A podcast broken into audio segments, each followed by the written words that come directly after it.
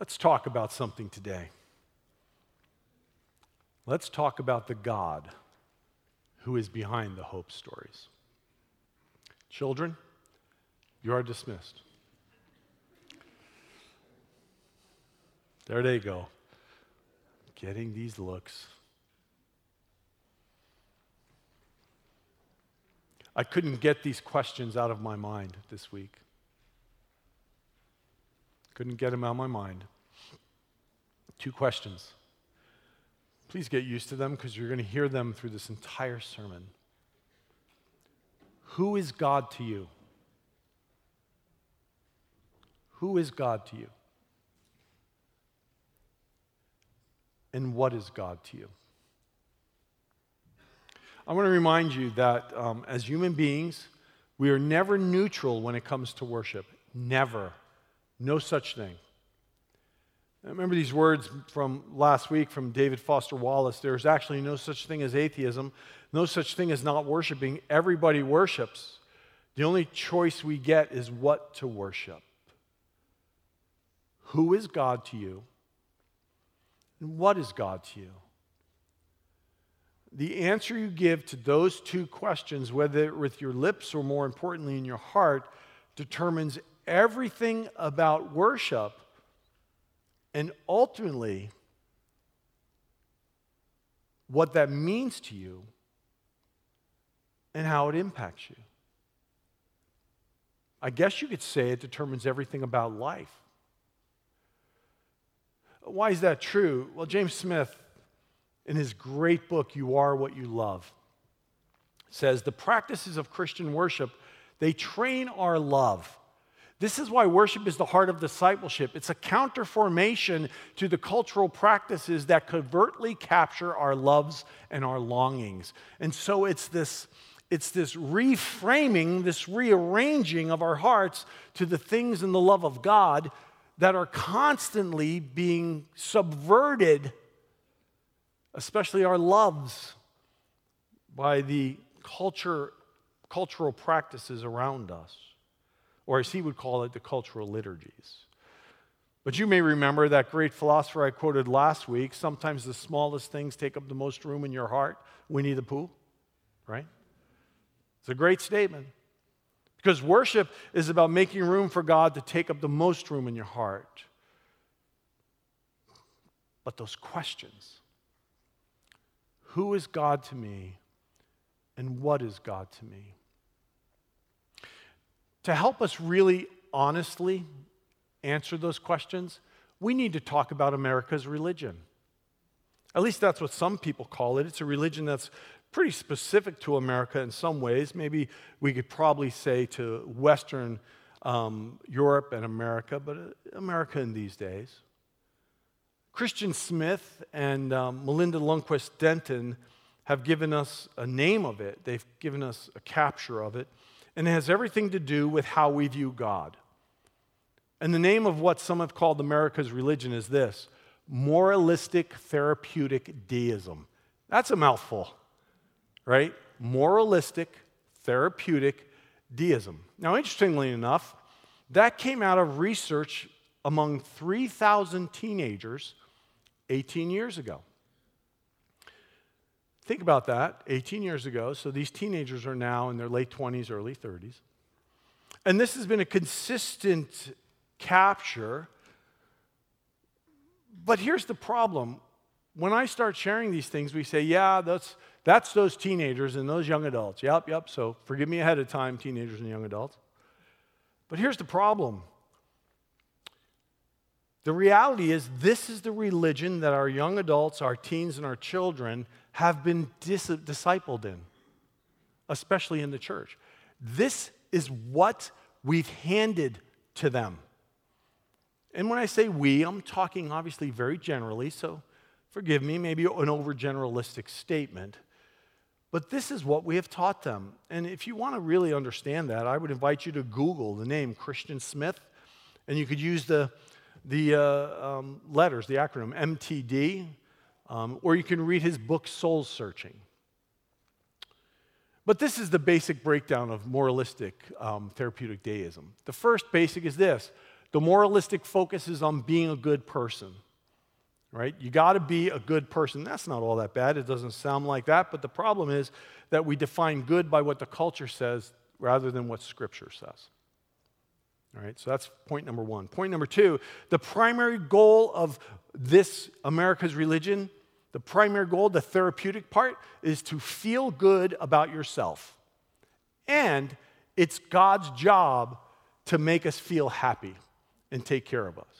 I remember hearing this years ago, long before this stuff came out, of a famous football player, uh, National League football player, who um, left his wife for another woman.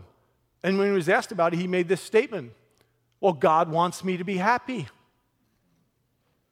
God wants me to be happy. See, that's the goal of moralistic therapeutic deism. It's the primary goal is to feel good about yourself, and God's job is to make me happy.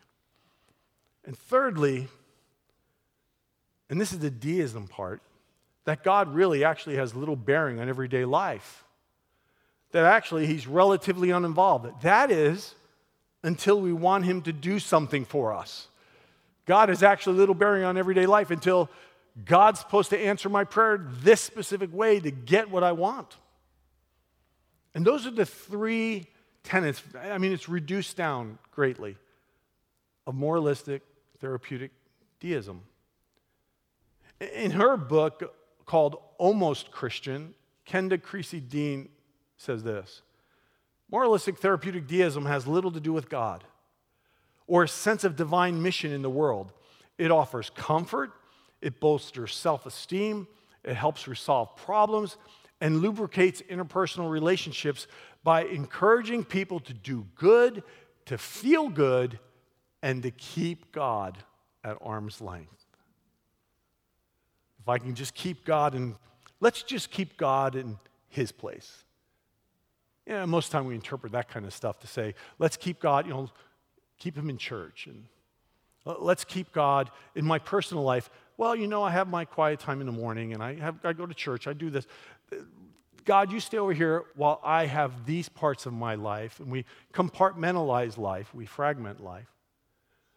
But that's really not what God desires. The bottom line is this this civic religion, though we would probably never state it this way, puts us at the center of life, and we are the ones who determine who God is and what He is.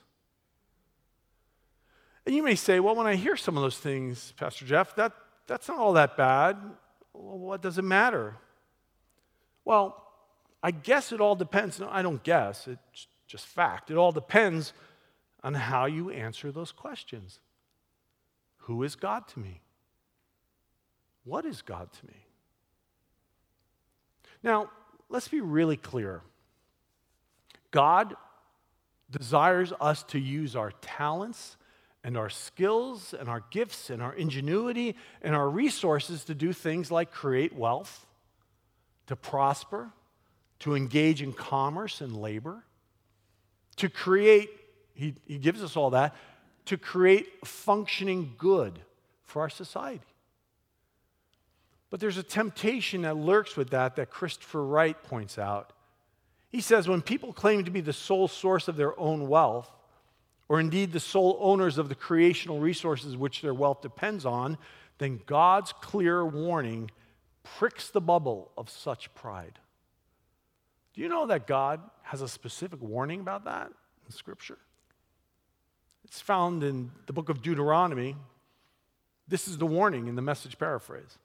If you start thinking to yourselves, I did all this and all by myself, I'm rich, it's all mine.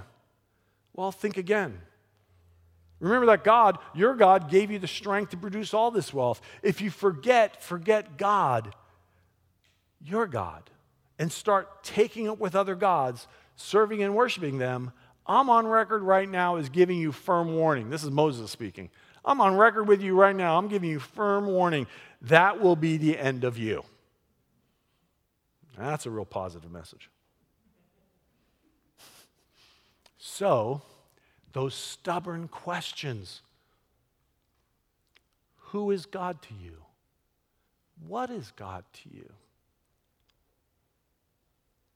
Well, you see, those questions are really important and they, they lie at the heart of this worship training manual. And it's what our psalm was really actually instructing us on earlier, Psalm 89. You could turn there if you'd like. But here's what I want you to understand it is why the hope stories we just heard today not only matter, but happen. It is the reason Christ followers gathered in the early church in spite of threats of persecution and death.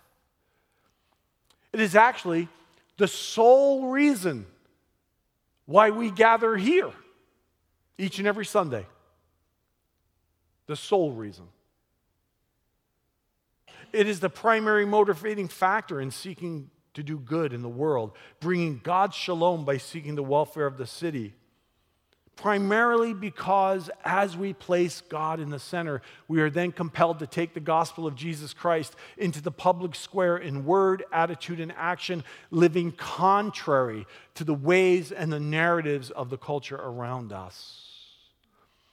And yet, it is so easy to create a God in our image, right? It is. And by the way, Idols are self generated. We create them. We create them. It's not someone out there who creates them. We might adopt it, but in the adoption of an idol, we create it. That's what's really important.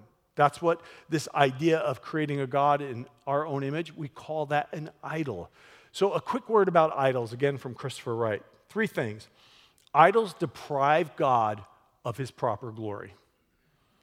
The fundamental failure of idols is they take glory away from God.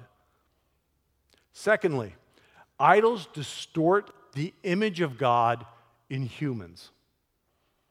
Because idols don't care about humans.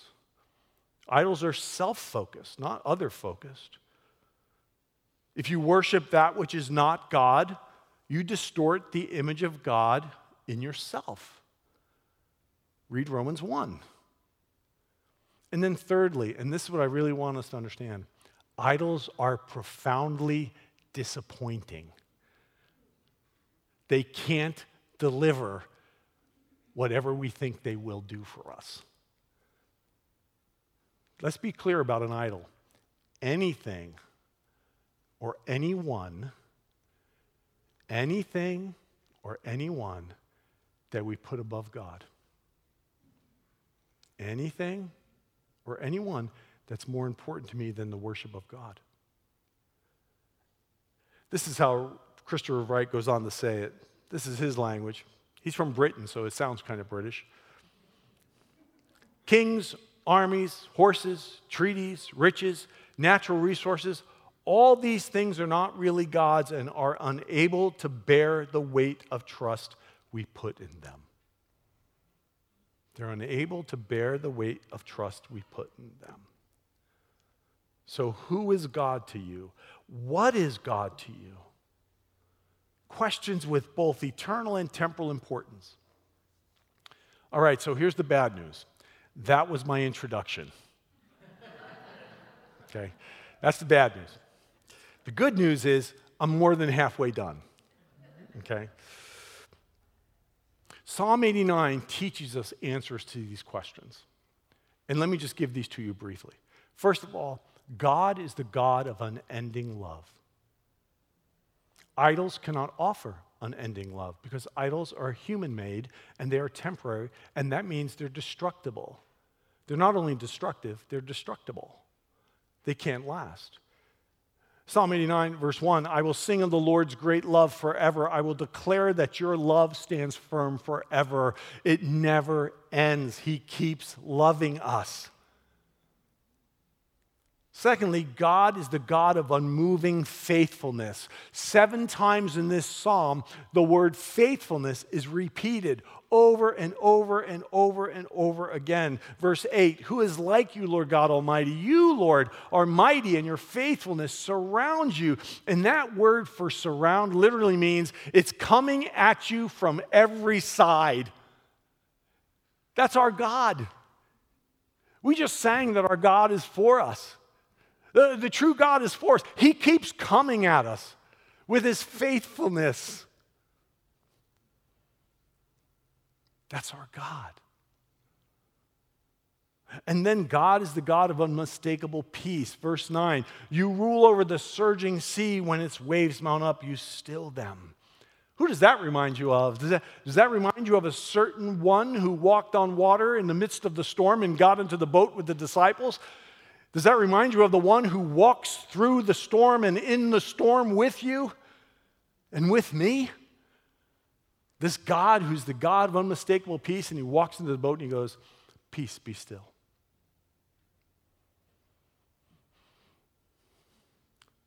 Now, I know we have this little sticker in our house somewhere. And it says something like this Sometimes God calms the storm, but sometimes God calms his child while the storm rages. It's a good word for us. And then next, God is the God of unrelenting justice. Do you know that no one wants to make things right more than God? Untainted. He wants to make all things right. He wants to bring the world to rights, as N.T. Wright would say. Verse 14 Righteousness and justice are the foundation of your throne. What's the foundation of the rule of God? Justice, equity, making all things right, righteousness. Not a legalistic, let's get up and line up with the program, but the righteousness of God that seeks the well being of the city. And then it goes on and says, and love and faithfulness go before you. Righteousness, justice, faithfulness, love, unrelenting justice. And then lastly, God is the God of unwavering strength. And this especially is the theme, this is the descriptor of God in Psalm 89 that's so critical. And let me explain why. Verse 15 Blessed are those who have learned to acclaim you, who walk in the light of your presence, Lord, for you are their glory and strength. We need to understand this God doesn't give us strength, God is strength. And when Jesus Christ is my Savior, I have God's strength in me need to think differently about that. Rather than thinking like God's at a distance, see, more moralistic therapeutic deism says, God, I need strength, and thinks that God's going to say, okay, zap. Here's some strength. Boop. But the true Christian faith says this. Why does Paul say, I can do all things through him who strengthens me? Because the Christian faith, as I'm going to talk about in a little bit, says, Christ in me is the hope of glory. And when he's in me, he's strength. And that's where I find my strength. You see, now, think about this. Why is all that important? Because you need to follow this very long psalm and see where it all goes. For another time later today, you can even pick it up at verse 46. Because what happens in this psalm is the psalmist is just talking about these beautiful descriptors of who God is, just like you were so powerfully singing this morning. He then shifts to a psalm of lament. And he begins to lament the dark place where God seems absent. And as you're reading it, it looks like life is hanging in the balance, and the psalmist is misunderstood and he's rejected, and hardship is coming over him like a steamroller. And when life is like that, we need the God who is just described. We need the one and only true God who can bear the weight of our lives and the world we live in. Because whether you think you can or not, just so you know, you can't. And I can't. When life is like that, we need the God who is the one true God. He sat across from me drinking coffee. We talked about the trial of his life. A trial that was all consuming. And I looked at him and I said this whatever you do in this time, don't try to fix anything, but give yourself to worshiping God. And then I said, now is the time to worship God as best as you can so you can calibrate your heart towards God and there find your strength. Because your circumstances aren't going to give, do it. Your religion's not going to do it. Your wealth is not going to do it. Your job is not going to do it. Your family's not going to do it. Your training's not going to do it. Calibrate your heart toward God. Why? Why?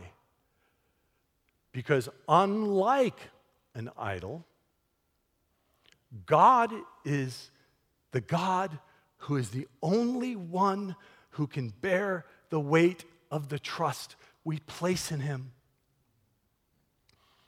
No one else can bear the weight. No one else can bear the weight. No one. Not one person, not one thing can bear the weight of the trust we need to place the weight of my life, the weight of your life, I don't know about you, but my life is heavy. And so is yours. There's a lot of weight in life. That's why I love the word belief. Believe on the Lord Jesus Christ and you will be saved, it says. Our problem is, is we have taken that word belief and we have made it something just intellectual. We've built religion around belief. When the meaning of the word belief means putting your entire weight on something, faith isn't having some religious concept that you adopt. Faith is saying, I am banking the entire weight of my life, like I am on this platform, or if I stood on that chair, which I'm not going to do this morning, or when I ride a bicycle, or when I get on a ladder like Trevor was doing this week. I'm getting on there. I'm putting the entire weight of my life. That's what faith is because there's only one who can bear the weight of Jeff DeFrance's life, of all of my life. I love these old words. They're old now from Corrie ten Boom. They're just very famous, very old. They came to my mind. Never be afraid to trust an unknown future to a known God. It's the constant refrain of Scripture. It's included in this psalm. There is, there is none like the God of Abraham, Isaac, and Jacob, who is the Father, Son, and Holy Spirit. And this psalm lifts out how God is unique among the gods and superior to any God we would want to substitute for the real thing. And so let us embrace the God who stands alone, the only one deserving of our worship. He stands alone, He demands singularity of worship. Why does God do that? Well, we'll get to that. But first, let's embrace, let's, let's affirm together who God is from Scripture. Are you ready? All right, let's read this together. Go ahead and put that text there. We go. Read it with me. Yours, O Lord, is the greatness, the power, the glory, the victory, and the majesty. Everything in the heavens and on earth is yours. O Lord, and this is your kingdom. We adore you as the one who is over all things. Praise God. Then let's look at what it says in 1 Corinthians. Next slide. Say it together with me. We know that an idol is nothing at all in the world, and that there is no God but one. For even if there are so called gods, whether in heaven or on earth, as indeed there are many gods and many lords, Yet for us there is but one God, the Father, from whom all things came and for whom we live. And there is but one Lord, Jesus Christ, through whom all things came and through whom we live. What a powerful word. Let's go one more place Isaiah 40. Let's say it. To whom will you compare me? Who is my equal, says the Holy One? Lift up your eyes and look to the heavens. Who created all these? He who brings out the starry host one by one and calls forth each of them by name. Because of his great power and mighty strength, not one of them is missing. Look at that last line. Because of his great power and his mighty strength, not one of them is missing. I know he's talking about stars and such, but listen to this. Because of his great power and his mighty strength, you are not missing on God's radar. Isn't that a good word? Now just let's just stop there a minute. Why does this singularity of devotion and worship matter? Why does God say you will have no other gods before me? Why? Here's why. Say it with me. Next one. Do you not know? Have you not heard? The Lord is the everlasting God, the creator of the ends of the earth. He will not grow tired or weary, and his understanding no one can fathom. He gives strength to the weary and increases the power of the weak. Even youths grow tired and weary, and young men stumble and fall. But those who hope in the Lord will renew their strength. They will soar on wings like eagles. They will run and not grow weary. They will walk and not be faint. That's why God is singular in his demand for us to worship him. What a thought. You see, this matters because there's no other God who can bear the weight of our lives. This is why God demands singularity of worship, not because God is a narcissistic, egotistical deity, but because God is a God of compassion and everlasting love and true justice and mercy. And God knows that no one and no one thing can truly bear the weight of our lives and our trials and our sins. And He went to the cross to show us that, that only one could bear the weight of my life, your life. And my friends, I don't know if you know that, don't knew this today, but that's why you're here. That's the heartbeat of worship. For us to come and remember that because the world needs to know that. And the church exists for the world. Christ is the head of the church. We exist to be witnesses to this truth in the world around us. But we need to gather together to be reminded, to worship, to encourage one another in this life journey of worshiping. It's the heartbeat of worship. Because this is the God who's the only one who can change our hearts. And we believe in this optimism of grace that's not just taking care of our sin problem, but it's changing our hearts. This is the God who can do that. He can forgive our sins. You can't bear the weight of your sin. I can't either. Psalm 32 is all about that. Psalmist confessed, I can't bear the weight of my sin. He's the only one who can strengthen our souls. He's the only one who can redeem our pasts, like broken relationships growing up. He's the only one. This is the God, the only God who meets us right where we are. Remember the Christmas story? The Word became flesh. He understands. He cares. This is the God, the only God. Get this. He's the only one who has the capability to fill us with His presence. Get this. This is what was said of God in the Old Testament. But who is able to build a temple for him since the heavens, even the highest heavens, cannot contain him? And the answer was no one. No one can build a temple that can contain God except God. Because this is the God who made you to be his temple. That's what it says in Scripture. And I love these words in Colossians 1:27. I quoted them earlier. Christ in you is the hope of glory. Jesus in you, nothing else. You can try, we all try to fill something in us other than God, thinking that that will give us the glory we want in life. But Jesus gives us that glory in life. And this is the God we come to worship. The God who wants to live in us through Jesus Christ. So, who is this God to you? Who is he? This isn't a question for someone necessarily who has had nothing to do with God. It is that.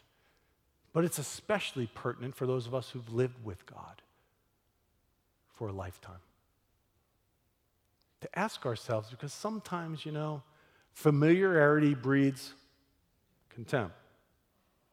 And sometimes we become so familiar with God and the God that we've made God to be, which is also an idol, that we need to remind ourselves who is this God?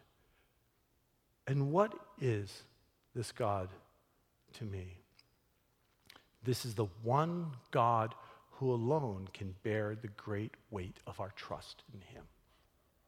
Our worship team is going to come. And I ask that as we close today, we have a slightly extended time of just worshiping God, just worshiping Him. And if in our worship you say, well, you know, Pastor Jeff, now that you put it that way, I have some weight that only He can bear. Do you have some sin that only He can bear? There's no shame, by the way, in recognizing your own places and choices that have been inconsistent with Jesus. Those places where I've tried to be God. No shame in acknowledging those, being honest about those. There's no shame in acknowledging that you're not strong enough for that trial you're facing. There's no shame in that. But just to say, God, here's my life. You're the one who can bear the weight of it.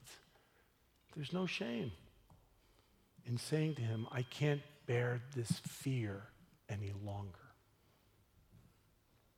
I can't bear this depression any longer. I can't bear this addiction any longer. It's not like a snap your fingers and everything's going to be good. But now we lay it to the one who already knows and who give us grace and strength and community to walk the journey, worshiping Him. This is why it's important to remember there is none like you, O oh God. Let's stand together and let's worship the God who alone can bear the weight of our trust in Him. You know, when we applaud, we're not applauding the worship team. We're not applauding, applauding ourselves. There's an audience of one. My friends, there's an audience of one. Whether here in the sanctuary, or in your cubicle tomorrow, or with your grandchildren, or with your children, or in the classroom. Well, I guess they're not in the classroom anymore. Or you just graduated. There's an audience of one. Right? Who is God to you? What is God to you? How great is our God? So, receive this benediction.